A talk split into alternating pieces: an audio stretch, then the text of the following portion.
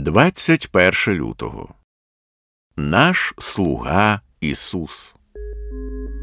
Син людський не прийшов, щоб служили йому, але щоби послужити і душу свою віддати, як викуп за багатьох.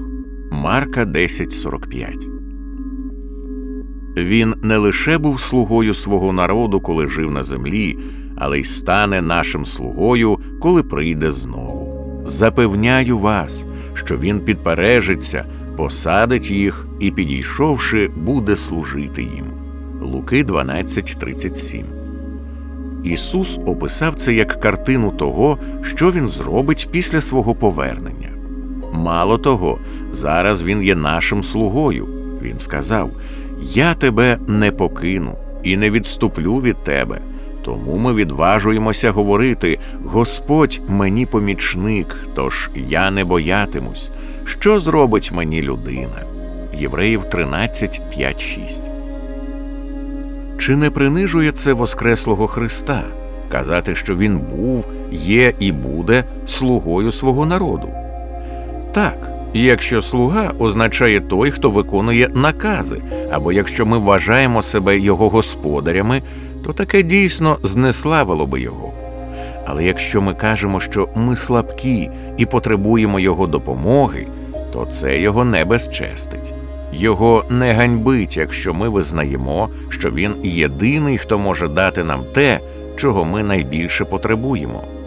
Не ганьбить його і те, коли свідчимо, що він є невичерпним джерелом любові, і що більше він нам допомагає, що більше ми залежимо від його служіння, то більш дивовижними виявляються його ресурси.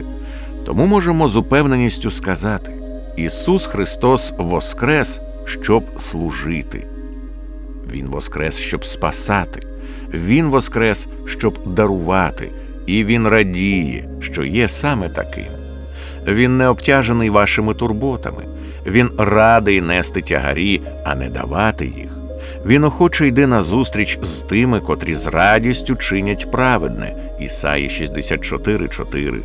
Він любить тих, котрі покладаються на його милосердя. Псалом 146,11. Його очі оглядають усю землю, аби підтримувати тих людей, чиє серце цілковито віддане йому. Друга Хронік 16.9 Ісус Христос сповнений всемогутнього служіння для всіх, хто довіряє йому.